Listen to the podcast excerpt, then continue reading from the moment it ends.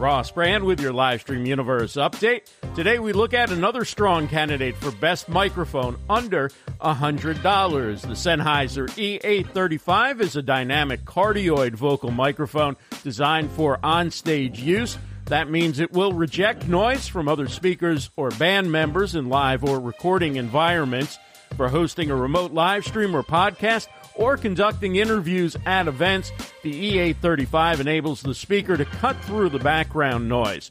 At $99, the E835 is also a good option as a primary host or guest mic for anyone looking for an affordable solution.